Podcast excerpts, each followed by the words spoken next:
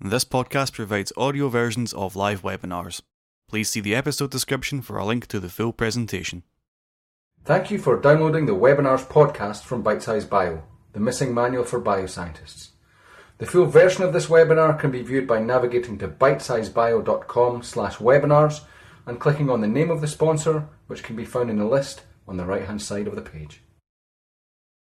Hello, this is Amanda Welch welcoming you to this Bitesize Bio web seminar, which today is sponsored by Lumenera, one of the most respected digital camera manufacturers in the scientific market. Lumenera provides high quality, scientific grade cameras, complete with feature rich software packages at the best price to performance ratio in the market. Today's presentation is titled Getting Correct Color from Your Camera and is presented by Jerry Sedgwick, founder and owner of Imaging and Analysis LLC based in St. Paul, Minnesota. Jerry Sedgwick is an imaging work or imaging and imaging workflow consultant and image forensics expert.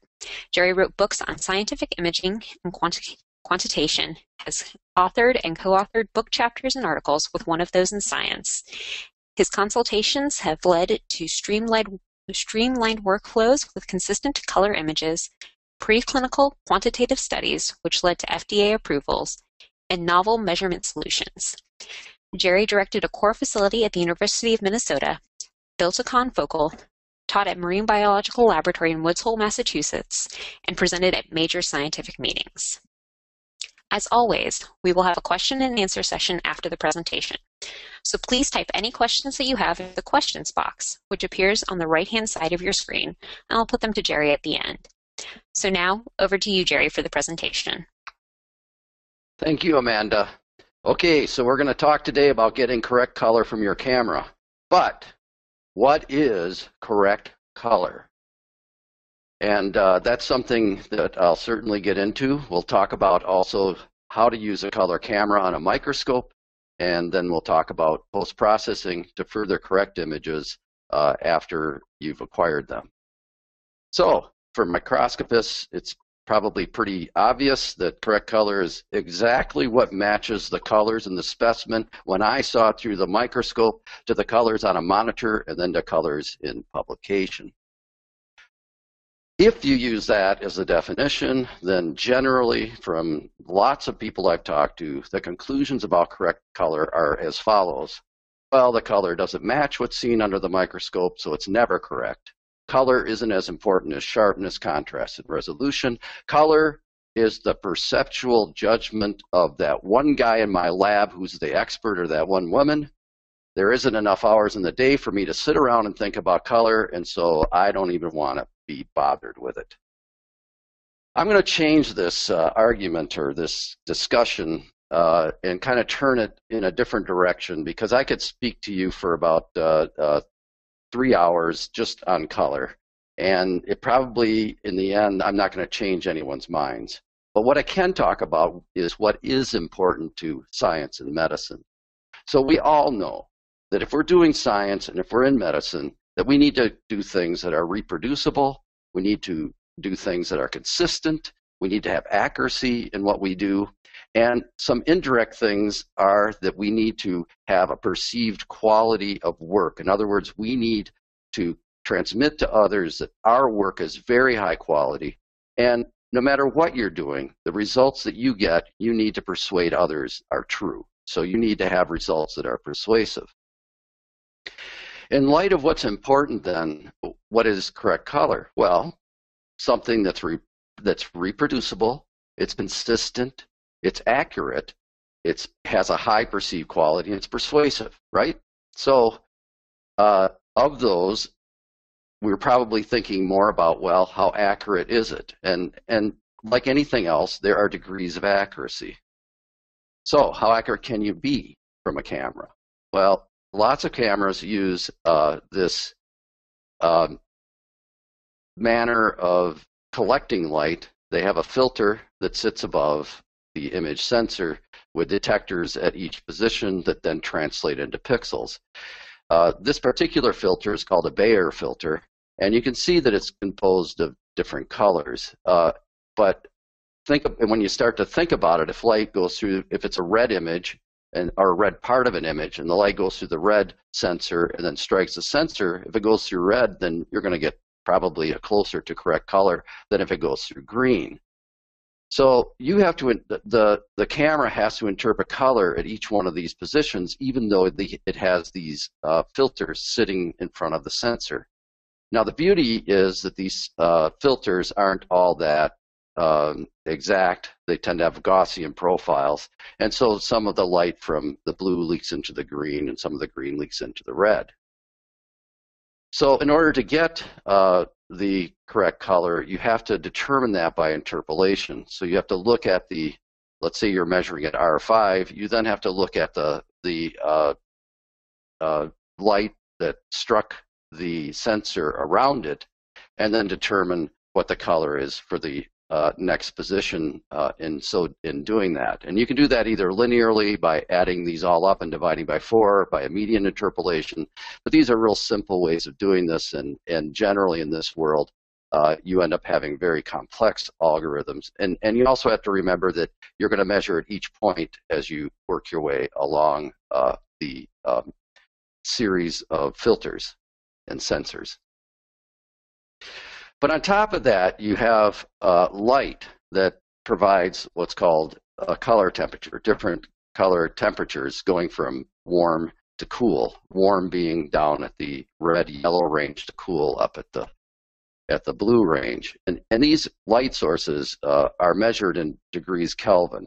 And on a microscope, as you turn the light up and down, uh, using a tungsten halogen lamp, you can actually introduce these colors into your image and, and in so doing pollute the image. In this bottom image here, you can see that it's mostly yellow because the color temperature is not matched to uh, the way the camera is set up to the camera settings. At the top, however, uh, the color temperature is matched to the settings on the camera, and that process is called white balancing. But you have to remember that if this, these aren't matched, that you're going to pollute uh, the colors that are uh, in your image, and then you need to correct for them uh, through interpolation. And generally, what you do is you do a kind of math where you take your uh, interpolation math results at each pixel and you add or subtract the known shift in overall color. And in talking about this, you may have a microscope with an LED or xenon light source, and those don't actually have uh, the same significant changes in color temperature as you uh, turn their light up and down. So really, how accurate can you be from a camera? Well, as accurate as your interpolation method, as long as you don't, uh, and as accurate as you can be given conditions of the coatings of the objectives, detritus in the path, quality of the lens, innumerable factors that uh, that could uh, affect the quality or the colors of your um, that you get on your camera from the specimen. Can you be more accurate? Yes. Yes, you can be more accurate by calibrating to known standards. Uh, if you calibrate images to known standards, uh, you can be uh, more likely to approach the uh, real color that you see through the microscope. Uh, and on top of that, if you actually view these colors uh, on monitors and you calibrate the monitors, you're more likely to see the colors as you've collected them. So uh, currently there's a company named Datacolor that offers a calibration target called ChromaCal, and that is a target that has a set of colors, and it and uh, when you take an image of this, you can then uh, calibrate to that known set of colors.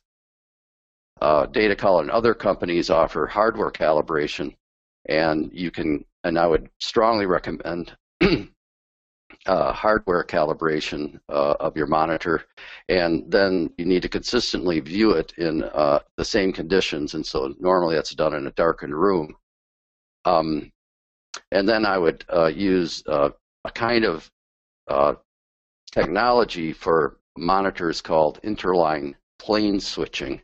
the beauty of this kind of a monitor is you have a very wide viewing angle. I don't know if you've ever done this experiment, but if you raise your head up and then down, you can see that the colors on your monitor actually change.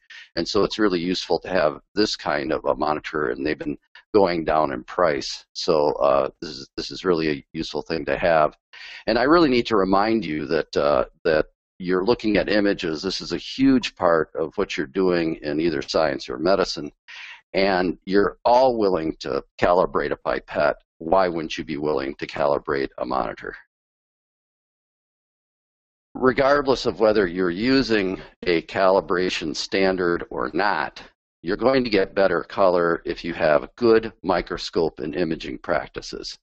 So on a microscope uh, with 10x objectives and higher magnifications, you want to perform what's called Köhler illumination. And on a camera, you're going to want to white balance. If you have a calibration standard, use that. Uh, and for consistency, of course, you'd want to have proper focus. You'd want to have good exposure, uh, good color saturation, and we'll get to that later, and, and perhaps uh, good contrast as well. So when you're using a microscope, what do you do? Well, first of all, you set the light uh, to a certain level. And if the, if the light level is too high, you can put neutral density filters in the way.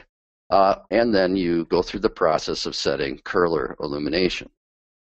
So uh, when it comes to light attenuation, uh, again, remember that as you turn the light up and down, you change the color temperature. And so typically on microscopes, there's a manufacturer's default setting. And it's a good idea to use that setting uh, when you're actually um, in, when you're actually setting the light level. Um, once you have that light level, you need to leave it at the same level for the remainder of the session. And if you don't do that, you're going to start getting these color temperature shifts unless you constantly white balance on the camera. And we'll, we'll get to that. Then you need to set the Köhler illumination. Uh, and I can't really, I, I mean, I'm going to go through this very quickly. I'm going to probably introduce lots of terms you've never heard. Uh, so at the end, I, will direct you to a video that you can see where it becomes uh, very clear how you go about doing this. But basically, the idea is that you choose the 10x objective, at least to start with, close the field diaphragm. Uh, you focus the field diaphragm blades as you look through the eyepiece, uh, and then uh, focus them until you can see the edges of the blades clearly. And then you, if it's uh, if it's not centered in your field of view, then you center the aperture with the knurled knobs. You remove one eyepiece of the uh, of the microscope, look into the chamber, and then you adjust the condenser until the edges cover 10 to 20 percent of the projected image, leaving 80 to 90 percent uh, visible. replace the eyepiece, and then you repeat this for each and every objective. Um, in in the ideal world. Uh, in the everyday world where you need to go fast, you may just keep it at uh, this position no matter which objective you're using, although you have to flip the condenser out of the way for 4x and 2x. So what does Köhler illumination do? Well, basically, it either narrows or expands uh, the column of light that's going up to your sample. Generally, you don't want it too broad and you don't want it too narrow. You want to find something that's in between and it's matched to the numeric aperture of your objective. What's why why would it be a problem if you didn't have it set correctly? You'll notice here uh, with the image on the left that it looks like how it's seen through the microscope. But here the aperture was set too narrow, the light was collimated, and now rather than having a, a muscle that the muscle area that looks uh, correct, you have a muscle area that looks like it has measles. So you've actually introduced uh, artifacts when you took this picture. Again, uh, like I said at the beginning, you can go to uh, imaging and analysis, go to the instruction tab, and you'll get a link that will take you to a YouTube section where you can then uh, see how to use a microscope for color bright field specimens, and it'll take you through Köhler illumination. So now let's get to using a camera. Uh, and how do you do that for the best images from a microscope? So first of all, when you use a camera, you need to get the camera functions set up so that you just do this once so that you have all the windows that you need. Uh, and then when you actually go in to a microscope session, you have to focus you have to set the exposure, white balance, uh, and in that process, you may actually correct for uneven illumination, which is called flat field correction. and then you take a picture and uh, save it. So here's the windows that I like to see uh, on the screen when I'm using a camera. One, I obviously want to see the screen that tells me where the or that gives me all of the settings so that I can I can work with them. And uh, here I'm showing the settings uh, for resolution. This isn't the highest resolution of this camera. It just so happened to be what I had it on. Uh, but it, this is really nice software. This is the Infinity software from Lumenera. Uh, all the options are in one window rather than having a lot of tabs. And then uh, I always want to see the histogram, and I highly recommend that you open this up if it's available on your camera acquisition software. The histogram will show you the number of pixels you have at each brightness position, uh, going from dark at one end on the x-axis to bright on the other end. We hope you're enjoying this episode of Listen In from Bitesize Bio. To access the visuals of this webinar, please see the episode description for a link to the full presentation. Uh, on the camera setup, you want to put the gain at the default setting uh, for the um, camera. And really that's because the gain, if it's set, as it's set higher, actually introduces some noise into the image. And so it's good to keep that at the manufacturer's uh, default setting. And then the gamma really needs to be at 1. Um, and if nothing else, I really want you to drive home the point of the importance of gamma. In an image, what you want are going what you want to do is go from dark to light in equal increments. That is called a linear relationship of grays or a, a linear image. And this isn't just grays, it could be colors or anything, right? And so in the but you don't want it to be nonlinear. You don't want it to be nonlinear. When it's nonlinear, you don't have uh, equal increments as you work your way from dark to light. Why don't you want it to be nonlinear? Because in the world that we're in, you often will say that something is darker or brighter than something else. And all people have to see is your image. And if your image is not showing them equal increments of darkness to lightness, then you're going to end up uh, with a nonlinear in- image. And then I want to tell you a little bit about what gamma really is. Uh, actually, it's a reference to an exponent value. Uh, and you get that exponent by looking at the tone of each pixel, because each pixel is going to be a fraction of what's called the bit depth. And that's a term that's used to denote the number of grayscale values that are in your image in each red, green, and blue channel because you have three primaries that make up your color image. So an example would be you have a pixel value of 128, and that's 128 over 255 for an 8-bit image, which has 255 grayscale values. Once you make that into a decimal, then a change in the gamma would just be an application of one exponent value to all the tones in the image. So at the bottom you see an example would be uh, 0.5 with a gamma of 0.8. Gammas, when, you, when uh, manufacturers create uh, these gammas. It's a lot more complicated. The math is more complicated than this. This is really the simplest level of looking at gamma. So uh, on the so that's uh, that's gamma, and I and, and and I also want to emphasize that just because you have a gamma of one does not necessarily mean you have a linear image. In fact, we've I found in my own experience about 50% of cameras uh, not actually having a linear image, even though the gamma is set to one. So you have to be really careful with your camera manufacturers to make sure that that's the case.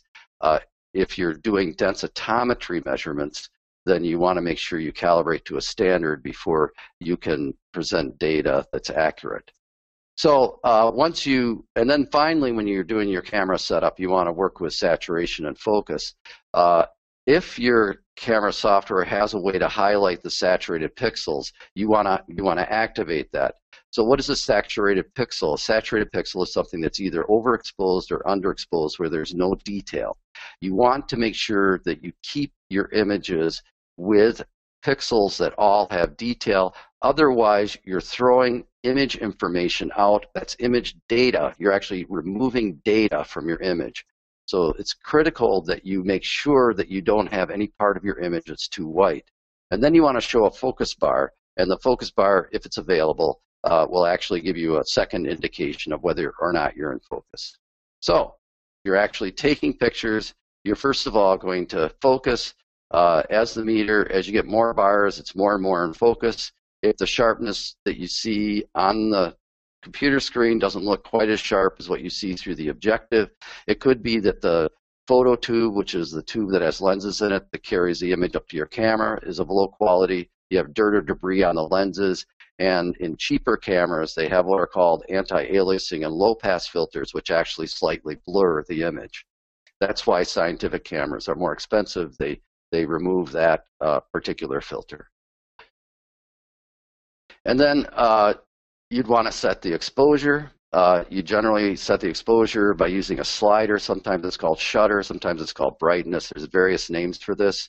And then you use the gain just to fine tune the exposure.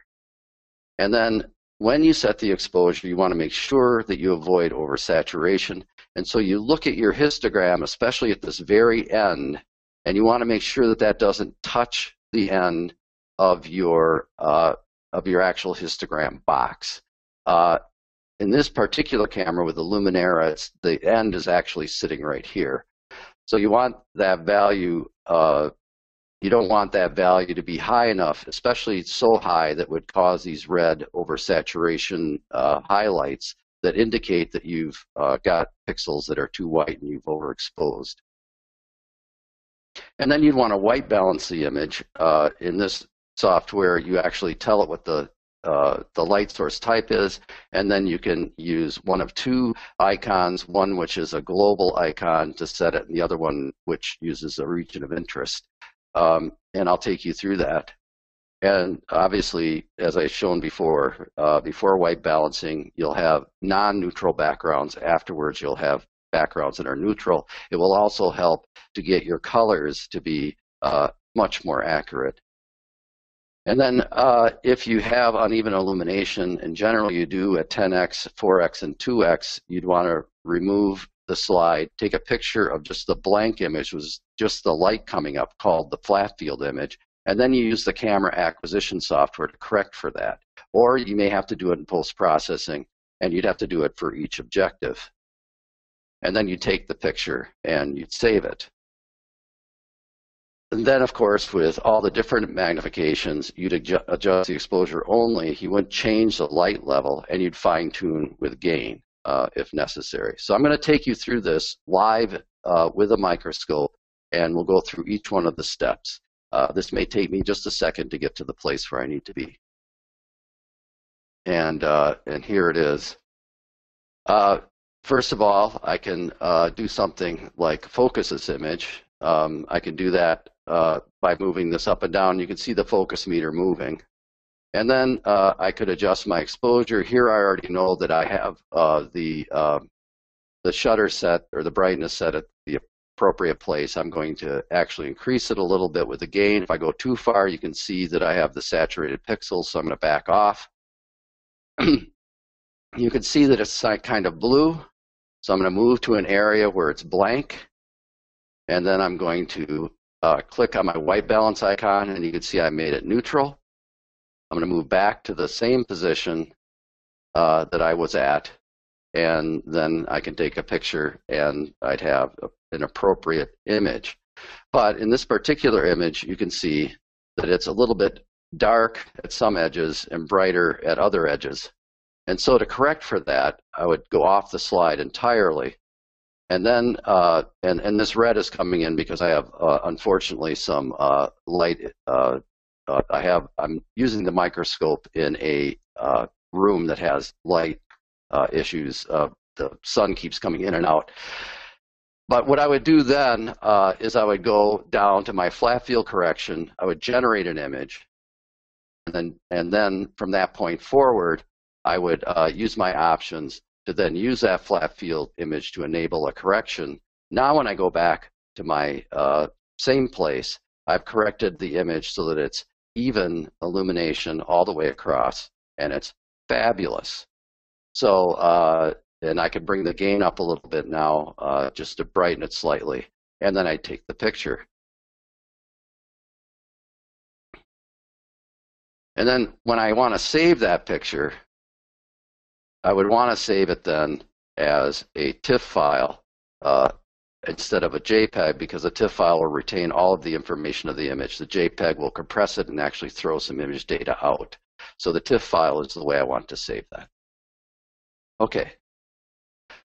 Now, we, after taking your images, you'd want to post-process. Now, why would you do that? Uh, it, no matter how good you are, and no matter how careful you, you might be, you are going to get some subtle differences, sometimes subtle, sometimes more pronounced, uh, both in white balance and in exposure, as you can see here with these particular images from two different sessions. So uh, I would normally take that then into a program called Bridge instead of Photoshop, uh, mostly because it goes a little bit faster. And Bridge comes with Photoshop in any version you got uh, that's CS2 or later. And here you can select the images uh, and then you can open them in another program called Camera Raw. Uh, and once you do that, you'll have a window that allows you to select all of the images. This little eyedropper tool becomes your white balance tool, and you click on a neutral area in order to white balance. And then you would adjust your whites and your blacks uh, to fine tune the exposure and the blacks actually to increase or decrease the contrast. And then if you wanted to brighten the colors, you could use saturation. So, uh, and then there's a, a, another feature where you have icons in either side of the histogram that are at the top, and those will actually light up if you over or under saturate. So it prevents you from then throwing away data from over and under saturation. So you would want to then uh, and, and, I just want to make a point out of all the all the uh, features that you have over here in the uh, raw cam or camera raw uh, dialog box that you have these that the only two you really should be using are the whites and the black sliders because these retain the linearity of the image and of course it assumes that the original image is linear. And so uh, I'll go and show you uh, how you would go about doing that in Bridge. So if I chose uh, three images here, I could open those up uh, in Camera Raw. And then in Camera Raw, I can, uh, I'll get the window that I just showed you. I could select the whole thing and then use the eyedropper tool to choose an area. If I choose the wrong area, uh, these will go too far and you can see that I've oversaturated. Uh, but I'm going to choose uh, an area that's uh, uh, sort of in this here. So you can see that it's somewhat subjective. In fact, it's very subjective. But you have to keep doing it until it looks right. And then I can increase the whites if I go too far.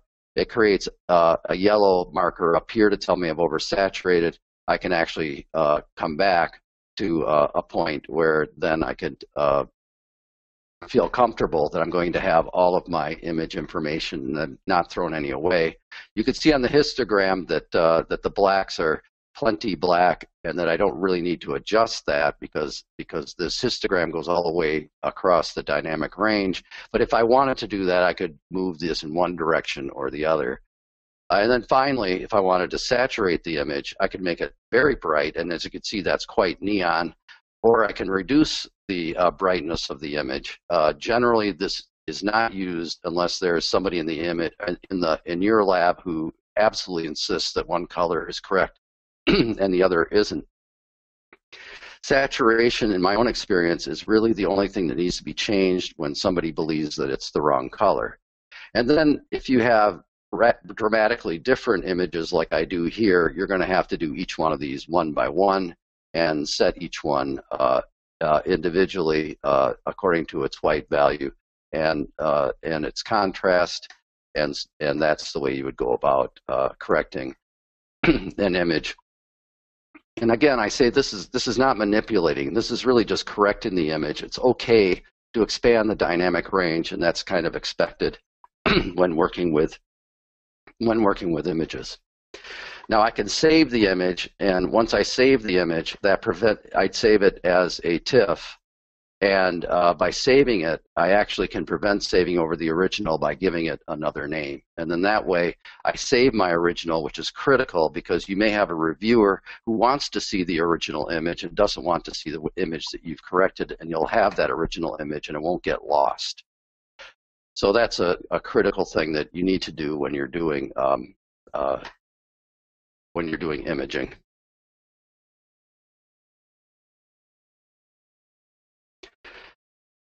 If instead you go to a system where you're actually correcting to a calibrated standard, you would go into a program uh, uh, that would be provided if you bought the ChromaCal uh, slide and system. Uh, it has several advantages over Photoshop and Bridge. One, it does check your camera for linearity, and so you know that the camera is linear, and the Lumenera, by the way, is linear at a gamma of 1. It doesn't require uh, the user to activate any kind of a history log that would keep track of what you've done to the image, and that's what's in Photoshop. Uh, in Bridge, you just you don't save over your original image, and that preserves the original. Um, and then you you can't uh, save over the original image in in ChromaCal, uh, even if you make a mistake, you're never going to save over an original image. It performs the white balance and brightness steps automatically. You don't have to go in and set it yourself. It allows uh, only linear contrast adjustments. It doesn't give you all a, a bunch of other adjustments that change the linearity, except for the saturation slider. And it shows before and after side by side. So to use that, you'd acquire an image of the calibration slide you'd get with that product uh, you open the calibration slide image in the ChromaCal software, and then you align the calibration circles to the grid overlay. Um, you would then batch process using batch multiple images button, um, and uh, it goes pretty fast. You just select where you want the images to come from and where you want them to go when you're done. And uh, I can show you this as well. So uh, again, I'm going to, to uh, eliminate some of my other windows just so it's easier to see.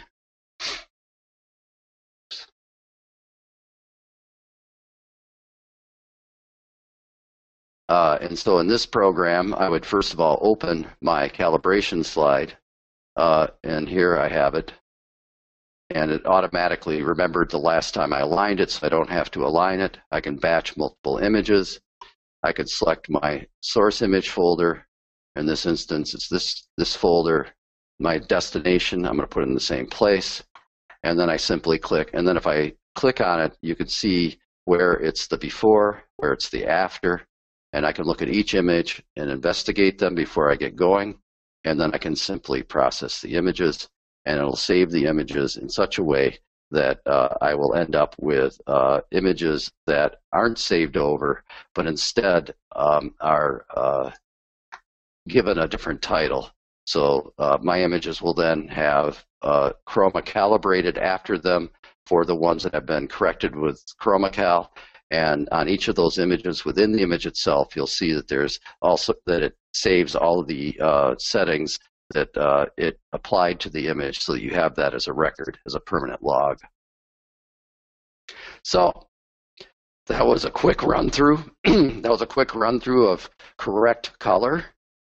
And I just want you re to remember that correct color involves not just accuracy, but also reproducibility, consistency, quality, and some kind of way of persuading others uh, microscopes need to be set up for Köhler illumination and to a single brightness level. Gamma is best set at linear, and again, you have to know whether or not your camera is linear, especially if you're doing densitometry and you haven't calibrated against a standard.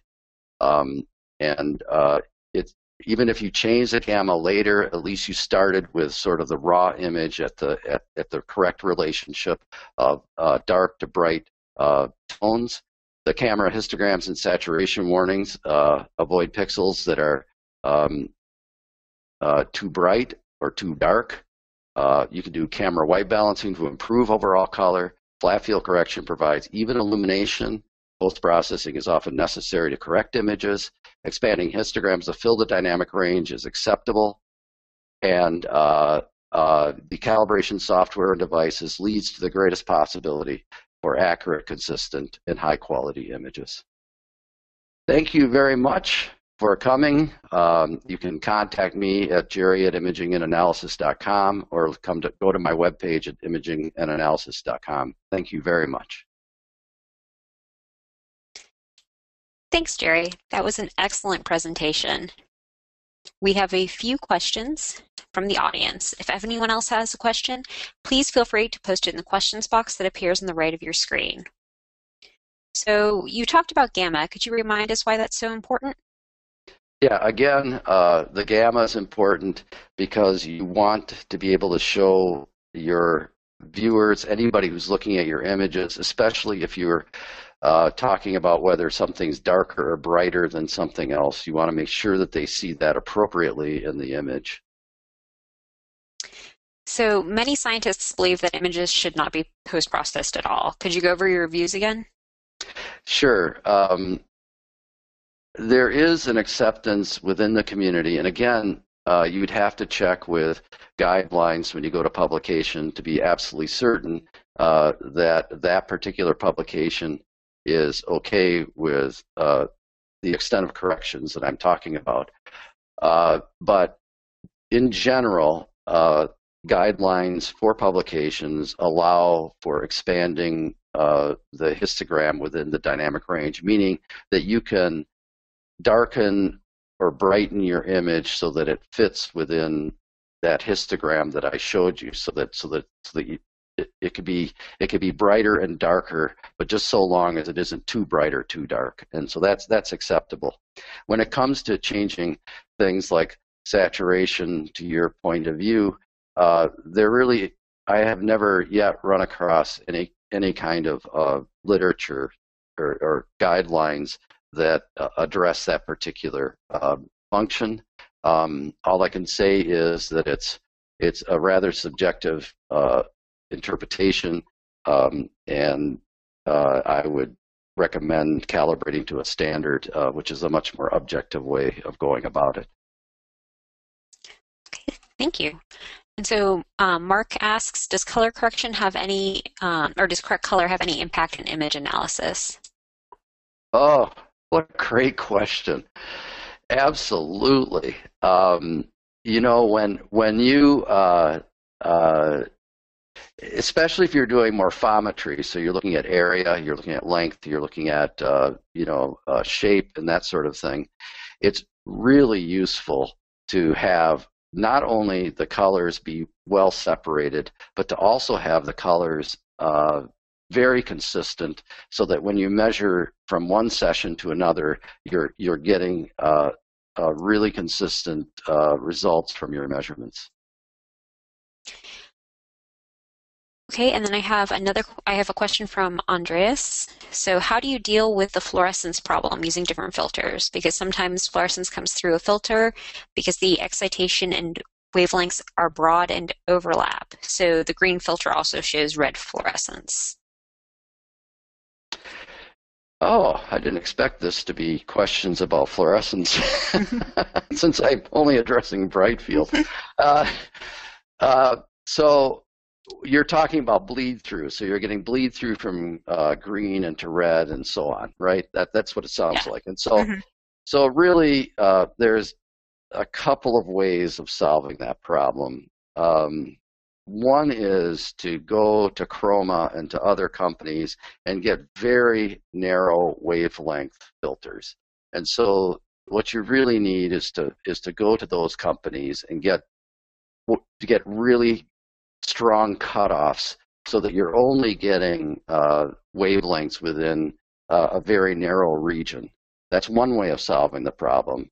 Uh, the second way of solving the problem is to run a lambda scan. In other words, see what the overlap is, and then later on you can do some some kind of um, uh, uh, some kind of uh, uh, all of a sudden the term I've, I've lost the term, but you can subtract out that that particular part that has bled through, um, and so, so that's another method uh, for doing the same thing. And then the third method would be to uh, change your fluorophores, if, that, if that's a possibility, to get fluorophores that uh, that aren't uh, quite so um, that that don't stain uh, non-specific areas uh, in ways that they uh, actually become too bright. This might also have to do with your bench technique and and and things that have to do with uh, how you're fixing your samples, and so that goes into a whole nother area uh, that you could pursue.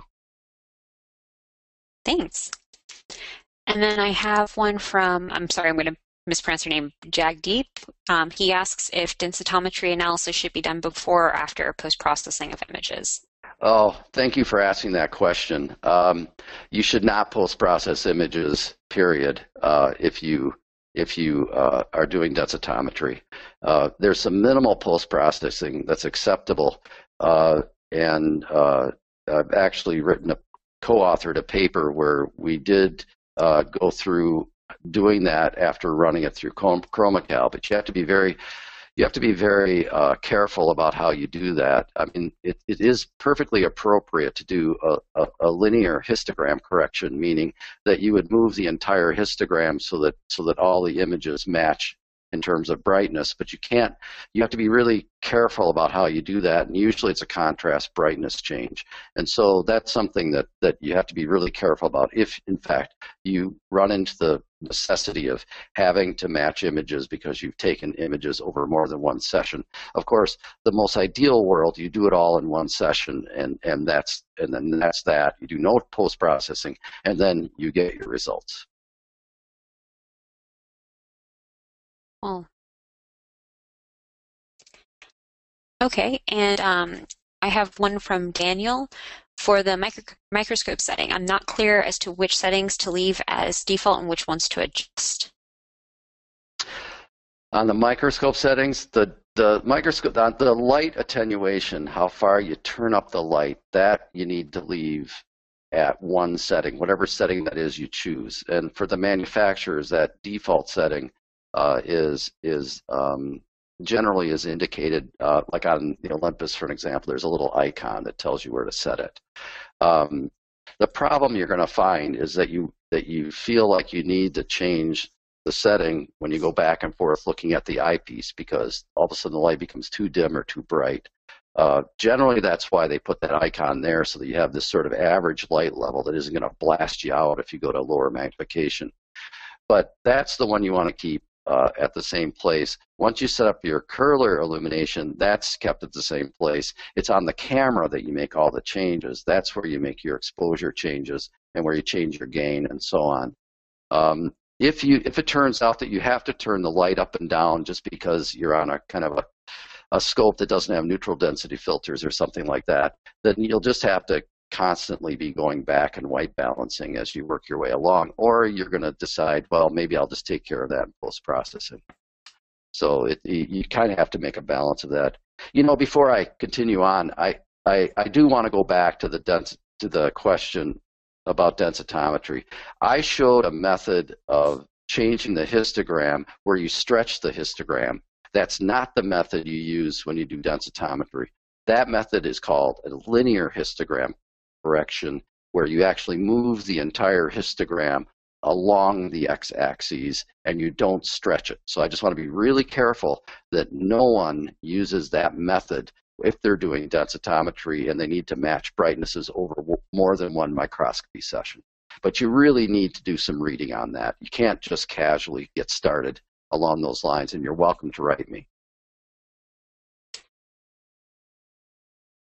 Okay, and we have one other question. Um, does a gamma of one always guarantee a linear image? No, and I, I, I, hope I said that pretty clearly. That that in fact I've been on too many cameras where you set the gamma of one, and it turns out that uh, it, it doesn't uh, give give you a linear image. And again, that linear image is critical when you're talking about whether something's brighter or darker, and you're looking at the relationship of dark to light uh, in images, and uh, and it's and unless you do some kind of calibration to a standard and then correct for that problem uh, when doing densitometry, uh, you are going to get inaccurate results. Okay, and I think that was our last question. So that brings us to the end of the seminar. So thank you again, Jerry, for a fascinating, fascinating presentation and a great discussion. And thanks also to our sponsor, Lumenera. And finally, thanks to you, the audience, for taking the time to attend and listen in. If you've enjoyed the seminar and would like to view the video recording of the session, please visit the seminars page on bitesizebio.com. It should be available within the next 24 hours. There you can also see the other webinars we've lined up for you in Bitesize Bio's Webinar Festival. So until next time, good luck in your research and goodbye from all of us at Lumenera and Bitesize Bio. Thank you for listening. We hope you enjoyed the webinar. To view the full video version of this and all of our other webinars, please visit bitesizebio.com slash webinars. Finding the right mentor can make all the difference in your research journey. But what if you don't have one? Look no further than Mentors at Your Benchside, the podcast that offers curated advice from experienced researchers on lab skills, techniques, and career progression. With short, easy to access episodes, you can get the help you need to succeed in the lab. Visit bitesizebio.com forward slash podcasts or search for mentors at your benchside in your podcast app to subscribe and get help and advice from seasoned scientists.